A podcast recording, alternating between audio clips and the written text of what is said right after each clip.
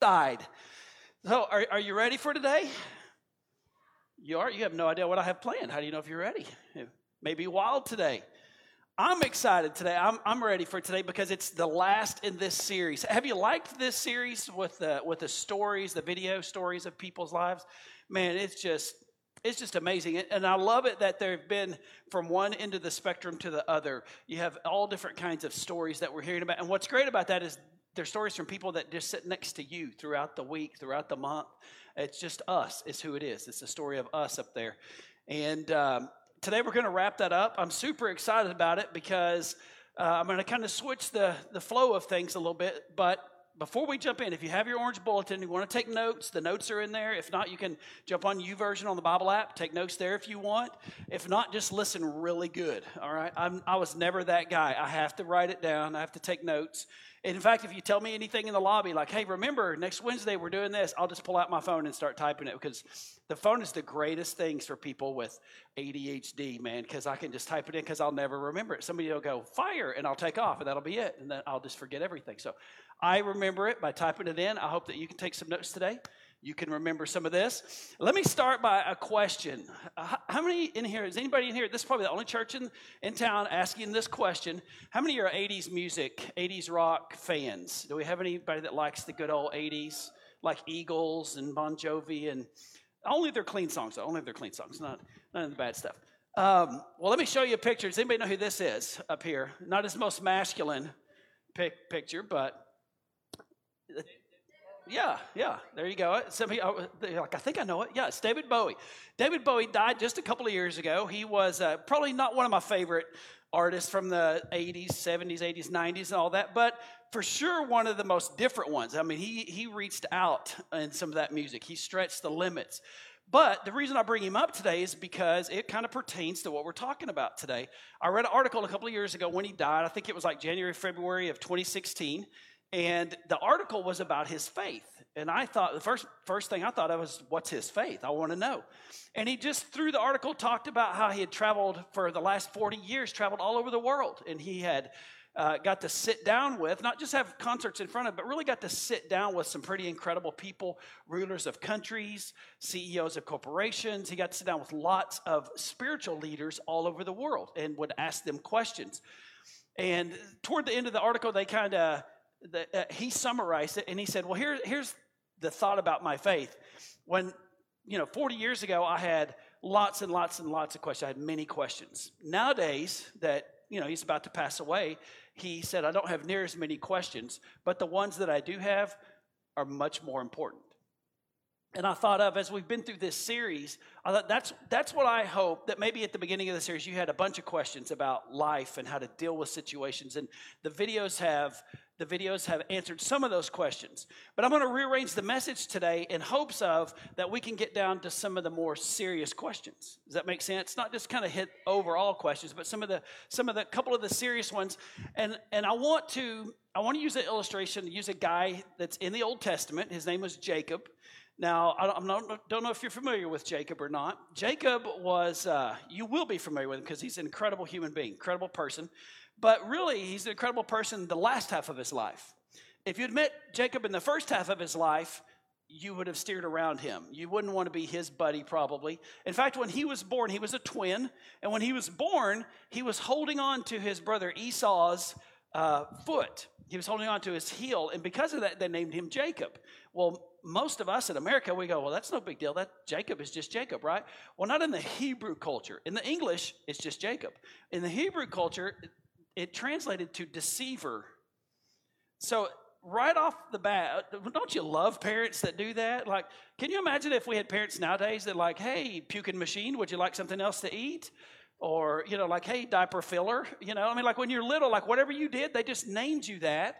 Uh, it would be, be terrible. But that was a cultural thing for the Hebrews where they would say, what is it that we think of when we see the, the, the, child and they think of Jacob? He's a deceiver. And, and really, throughout his, the first half of his life, he really lived up to that. He, he really tried to take control of his life and do things the way he wanted to do them. And, and really, as I read Jacob's story, as I've read it over the years, I really thought it's really a lot like America's story. And I don't mean like really our country, but all of us, because we're really taught in American culture, in American culture, to go out and get what you want. That's the American dream, right? You just go get it.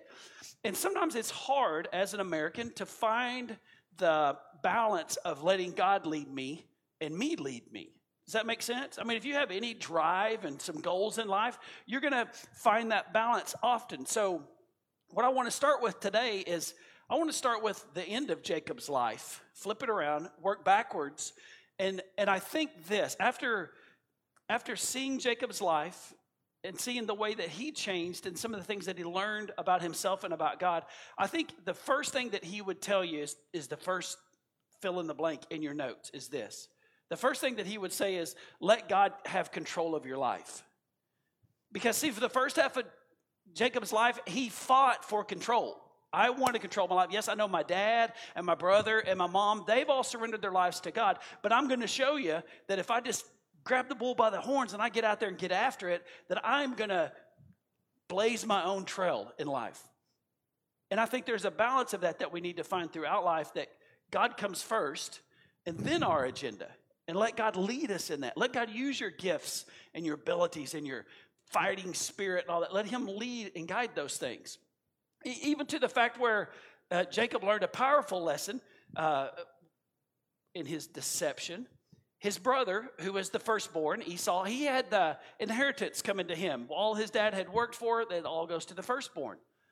Jacob was the one that he didn't like to go out and hunting and working cattle and all that. Jacob would stay at the house. One day he was actually fixing, the Bible tells us in Genesis, he was actually fixing some stew. And his brother Esau comes in from being gone hunting for a few days and he's starving to death. And he comes up to Jacob and he says, Hey, can I have some of that stew? And he said, No, uh, it's not ready yet. And he goes, Come on, brother, I'm starving. And he goes, Why are you so hungry? He goes, Well, I've been out, I've been gone on a hunting trip for three days and haven't eaten. We didn't have any good luck, so I'm starving to death.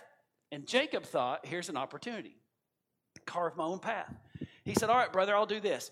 If you will trade me your birthright, I'll give you some stew, your inheritance, as the firstborn. Of course, Esau said, No way. I can't believe you would ask that. Just give me some stew. I mean, it's, it's in our house. And he said, No, I'm not giving it to you unless you tell me verbally that I can have your inheritance. And right then and there, we saw a, an incredibly terrible situation happen. As Esau said, I'm going to surrender what God's blessed me with to get what I want right now.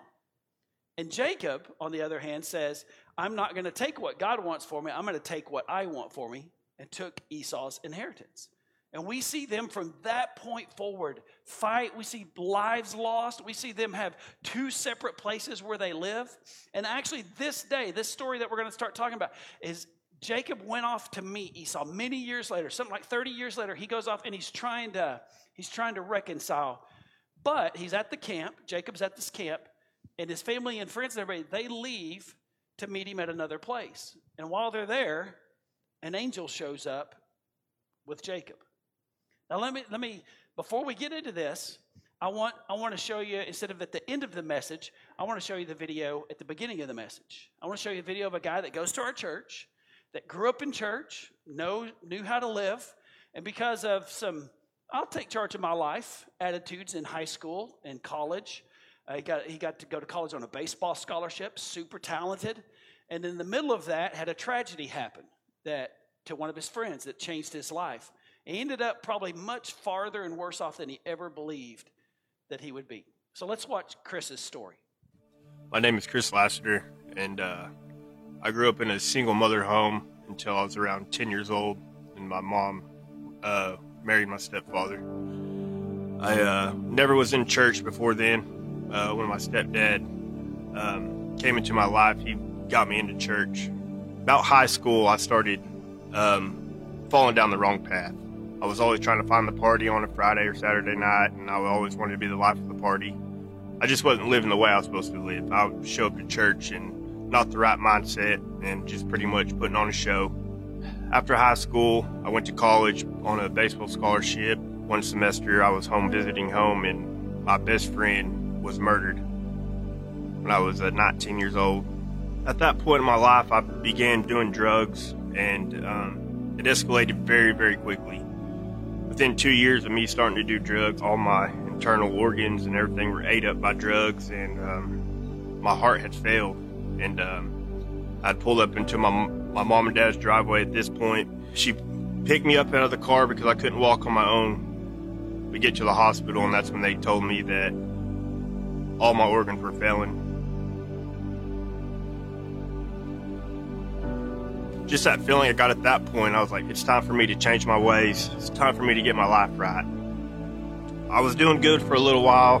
Slowly but surely, I got back in my old ways. I started running the streets again. I just felt more comfortable to me. That went on for another five or six years. And I remember my mom told me, she said, I hate to put this on you, but I hope you get caught doing what you're doing so you can get cleaned and realize what's going on. It probably wasn't a week after we had that conversation. Um, I was arrested once again. I was in I was incarcerated for a few months, and we had had a um, chaplain coming in every other Sunday. And the first couple of times, I was just kind of doing it to try to keep me busy. But the third week, I remember there's just tugging at my heart, telling me that I, I, I should probably just go up there one more time. And uh, it really hit home, so I stayed after a little bit and I talked to the chaplain for a while. And I went back to my bunk and I prayed. And I said, God, if this is really what you need me to do, and I said, just talk to me and show me a sign. I woke up Sunday morning. I heard the other unit had gotten into some trouble, and so the chaplain wasn't able to go to their unit, and he was coming back to ours that next week.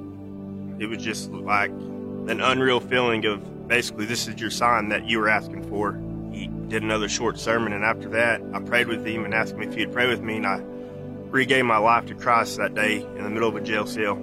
At that moment, even in that situation I was in and the environment I was in, I felt like I was a free man. I, I felt like I could literally fly.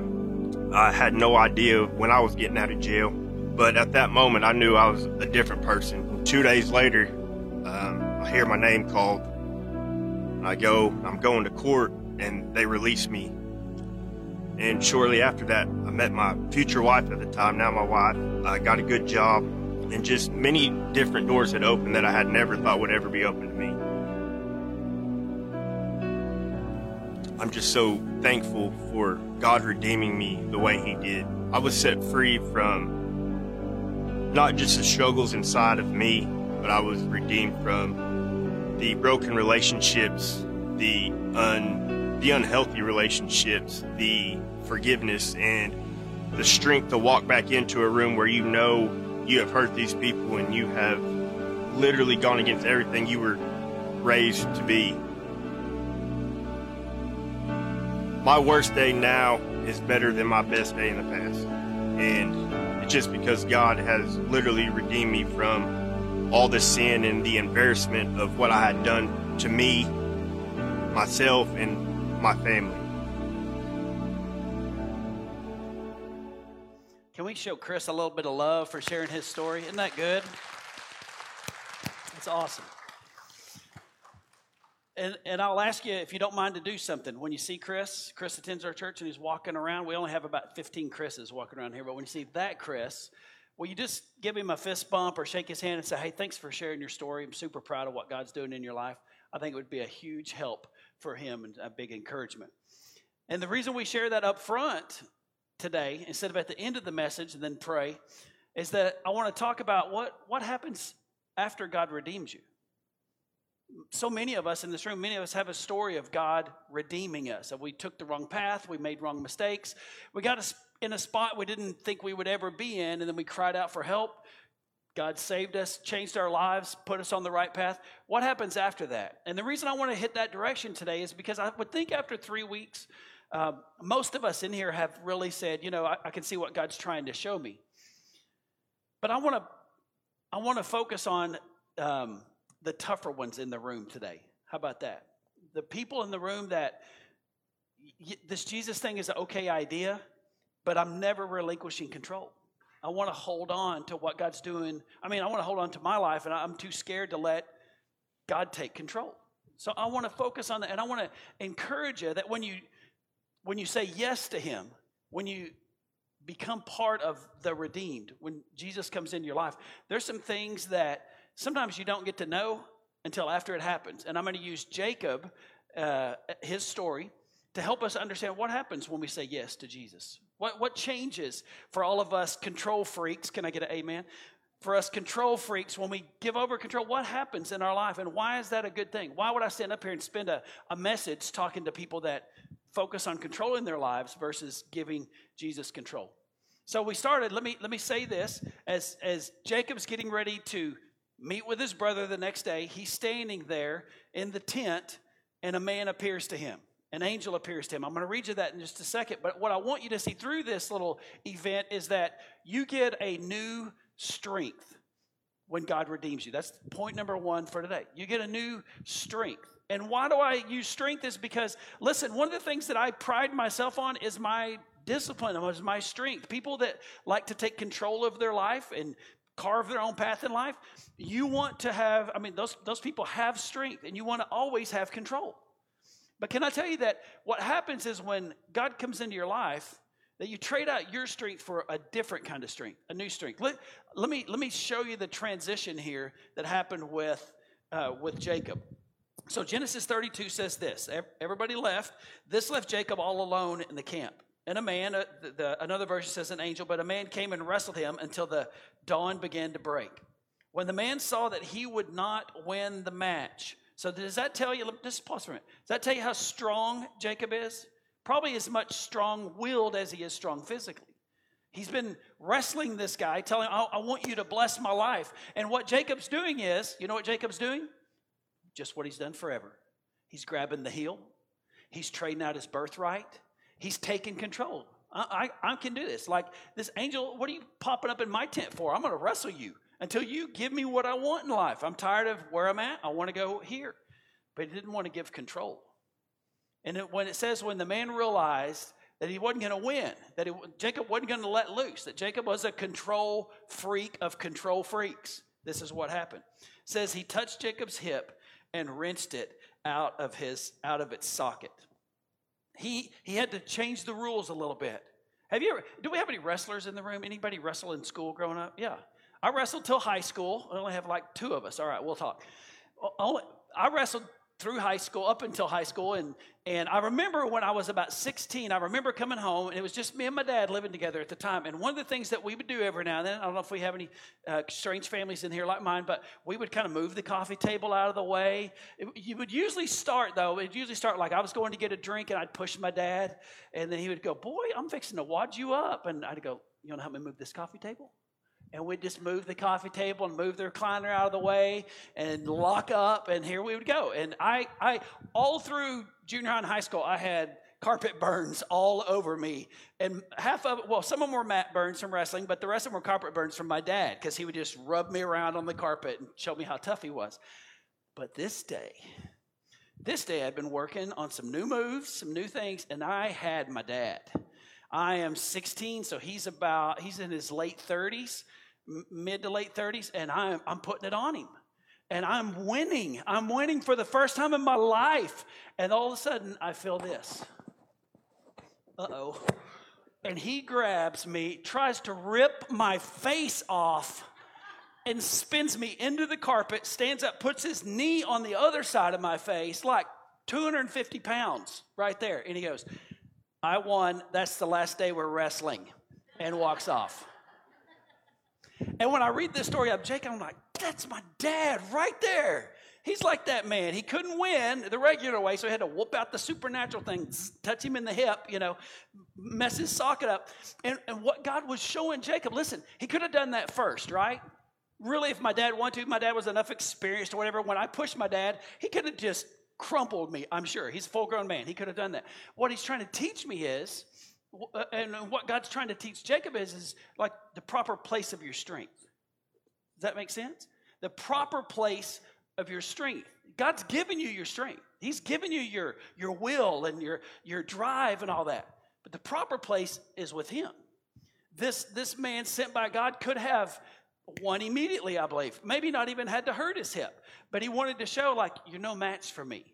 My dad wanted to show me, you're, you're no match for me. But let me show this to you uh, on each one of these little passages of Jacob, where we, where we talk about something new. Is it, this one's a new strength. I want to show you what Matthew says, or what, what Jesus would say. Matthew chapter 11 says this Jesus talking about what, what, what happens when you come to me. And I want you to look at this new strength, this new way of thinking about how tough I am, how driven I am. Listen to this. Come to me, all who are weary and burdened, and I will give you rest. And here's the important part Take my yoke upon you and learn from me, for I am gentle and humble in heart, and you will find rest for your souls. The, the key phrase in here, like when you read this and you understand the culture that Jesus is in. So, what he's saying is, take my yoke upon you. All right? Come to me, everybody that's tired of cutting your own trail in the woods. You know what I mean? Uh, carving your own path in life that's always fighting for the next step and everything. Come to me, and I'm going to give you rest. And here's how I want you to think about your strength from now on, okay? Take my yoke upon you. And, and I don't know if you know what a yoke is. Sometimes we see little pictures, like in church. I see they draw pictures and they, they have like cutouts they'll show you. But a yoke was this so back then, they would take uh, to plow their fields. They didn't have a good old John Deere. What they would do is take an ox, they'd stick a plow behind the ox, and they would drive the ox, and the ox would pull the plow, and it would break up the land. What's even better is if you can get two ox on there. But if you've ever, most people, we never have pulled any horses or cattle anymore now. We don't do that a whole lot. We let John Deere do that, right?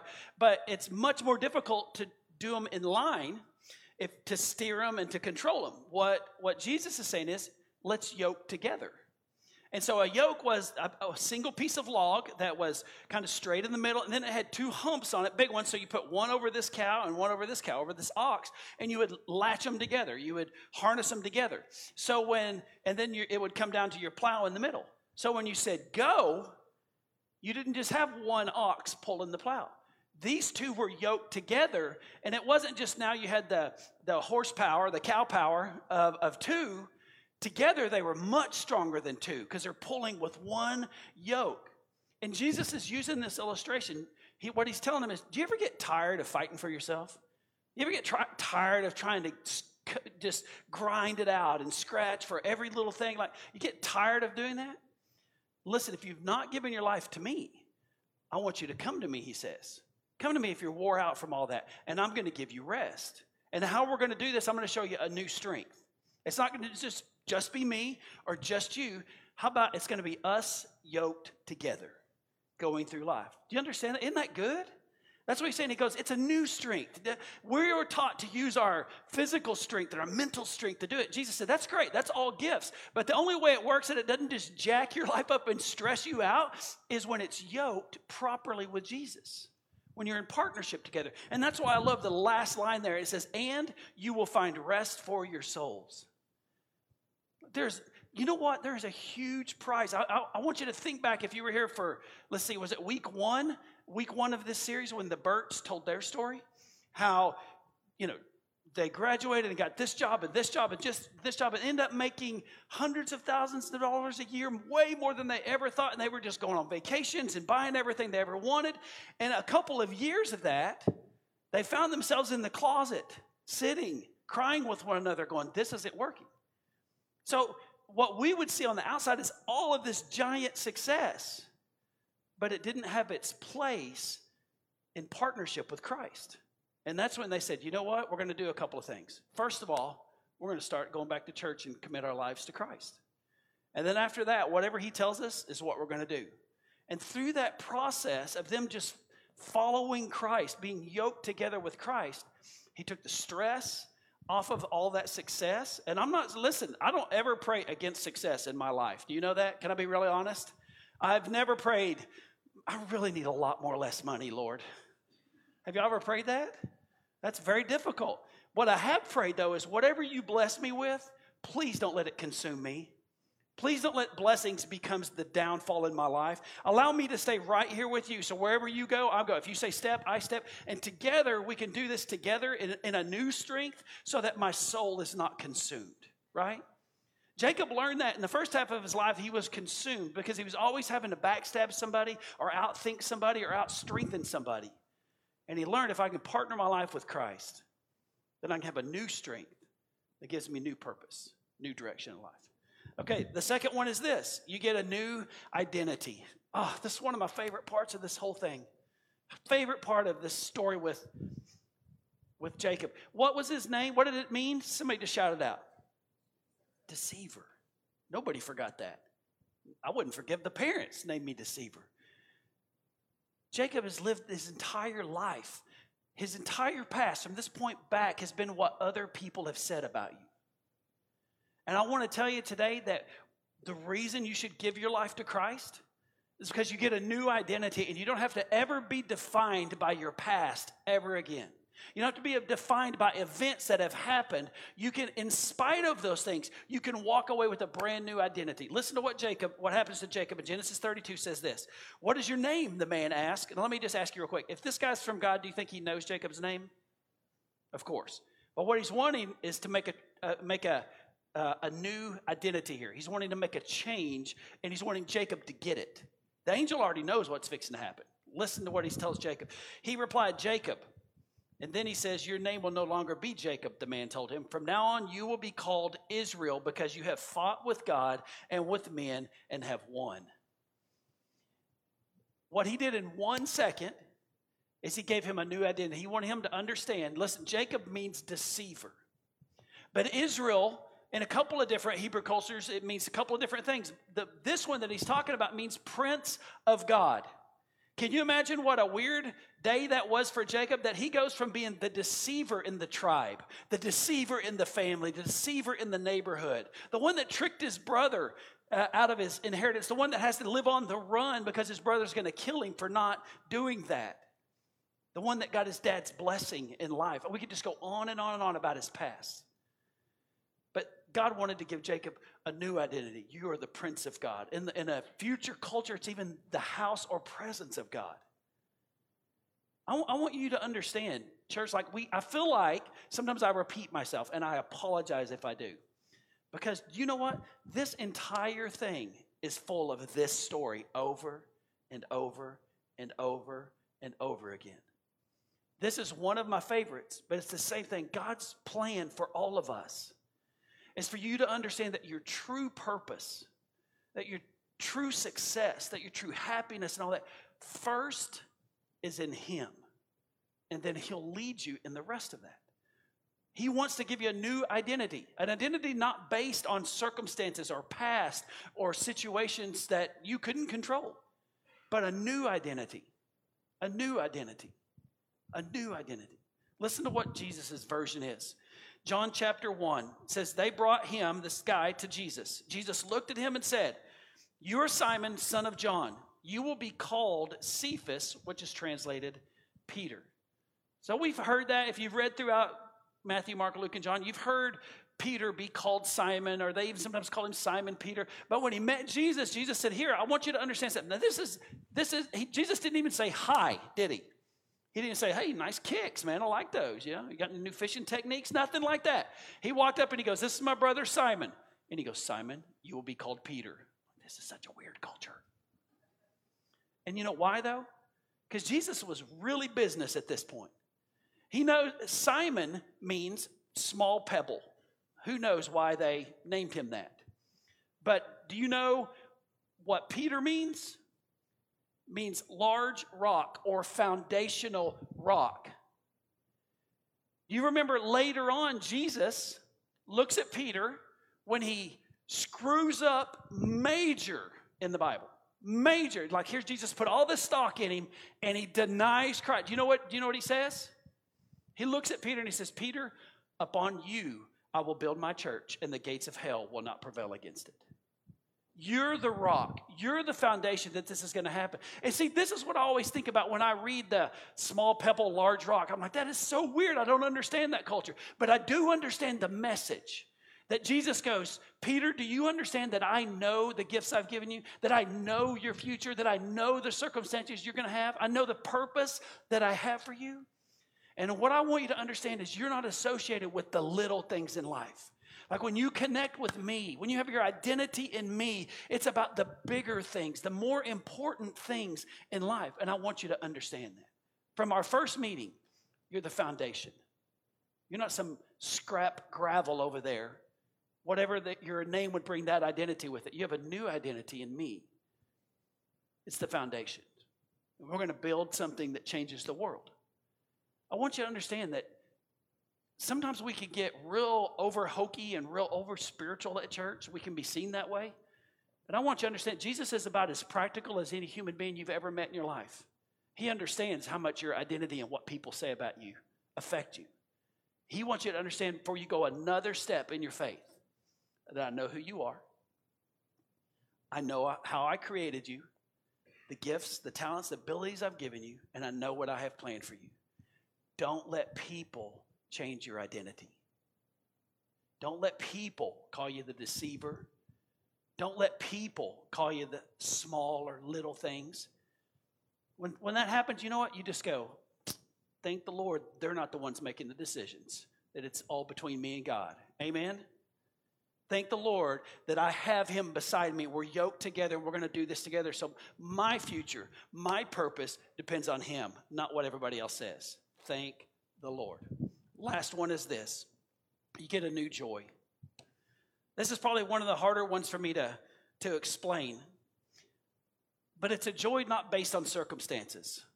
And the reason I say that is how many things in life do we get that, that either detract from our joy or happiness or that adds to it. You see, when the next verse in this story says this Genesis 32, it says, Please tell me your name, Jacob said. Why do you want to know my name? The man replied. And then he blessed Jacob there. Then he blessed Jacob there. He changed his strength, what he depended upon for his future. He changed his identity and out of those things, that's where your true joy in this life is going to come from. Do you know there are times in my life when I am super unsuccessful, and sometimes when I'm very successful at what I wanted to do? And my joy, I, re- I try on purpose to keep my joy pretty level. I try to reinforce what Jesus said that my joy comes from Him. Jesus wants to bless us. Do you believe that? All right. Yeah, there's like three of us in here. I, I, I want you to understand that Jesus said, if your strength comes from me, if we're partnered together and your identity comes from me, do you realize that that is a new kind of joy in your life that is not based on this world? It's based on a relationship between you and I, and that's all it's based on. Listen to what he says in Matthew chapter 5. We've heard this many times before. But blessed are those who hunger and thirst for righteousness, for they will be filled. Jesus is trying to explain throughout the whole Beatitudes here in Matthew 5. He's trying to say if you will change your appetite for what, what you're hungry for, what you're thirsty for in this world, I'm going to fill you full of things that will change your perspective on everything you see. Well, that's the reason I say a new strength. It's not like the bicep strength or the back strength. It's a new kind of strength that comes from inward, from something supernatural. It's a new kind of identity that's not based off of our past or how we're dressed or the people we hang out with. It's based off of what God says about us. And it's a new joy that's not even based off circumstances in life. Who would ever say that? It's the weirdest preaching moment ever, isn't it? What, of course, our joy comes off of circumstances. No. Comes off of the blessings of God in my life. Because I am going to fail a bunch and I'm going to succeed a bunch, but I hope that my joy stays consistent with my relationship in God. That I can understand that if my appetite changes and I hunger and I thirst for righteousness, the right things of God, then He fills me and makes my joy complete in this world. Amen? That's what it's about. That's what this whole series is about. And, and here's why I would encourage you today to get a card when you go out in the lobby, get one of those cards, write your name on it, put some of that double sided tape on there, put it on the wall, and look at it. Take a minute and look at it. Because that blank, the reason there's not one thing specific in there to start off with is because from time to time that changes. I found this in Jesus. Well, some of us have found redemption in Jesus. Some of us have found hope, like Brittany Cathy, in Jesus. Some of us have found life, like the birds said, Man, I thought it was all that, but it's really this. God started using all of that once I got in line with Him. And through different stages of life, we come to find out, like, oh, I was trying to do that on my own, but I really found that in Jesus. I found everything that I need in Him. And just about the time in my life that I think I, I think I've found it all, I've, I've figured this out something else happened. And Jesus remind me is you find that in me. You find that in me. So here's what I want to pray for today as we as we finish this. I want to pray for us all, not just the church people, not us church people, not just somebody in here that doesn't have a relationship with Jesus, all of us. Because today is about control. Let's go back to the beginning. It's about understanding that we're at our best when Jesus is next to us and we're yoked with Him, we're in partnership with Him, when He's driving, we're riding. And it's real easy through different seasons of life. It's funny, I had a conversation before service with a younger couple, and we were just talking about. I said, if I could tell you two things, one would be seasons in life. That by the time you get this season figured out, you swap seasons. Oh, we are newlyweds. We just got this great newlywed life figured out. Here comes a little kid right after a little kid, right after a little kid. I mean, they just keep coming. I don't know why. And everything in life, you just have to relearn every season. And that's why the one bit of advice I could give you is in every season, when you figure out, okay, I can't do this, just go to God and let Him teach you. Remind yourself that I'm yoked with Him. I'm going to let Him lead me. I'm going to go after that new strength, new direction, new purpose in Him. So, whatever season you're in in life, whatever struggle you have, can we just all together say, Lord, I'm giving you the keys today? I know that my greatest is in you. My greatest hope, greatest purpose, greatest direction, my greatest family, my greatest job, my greatest happiness is in you. And teach me that. Teach me how to live in you. Let's pray. Lord, we're so thankful for your grace and your mercy in our lives. So humble in your patience. I think back to the story of Chris and how you redeemed him sitting in that jail cell with a, a volunteer chaplain. That's an incredible story, but Lord, I can't think of any greater story than right here, right now. This, this place, this moment. And I pray that you would remind us that our greatest is found in you, that all we need is found in you.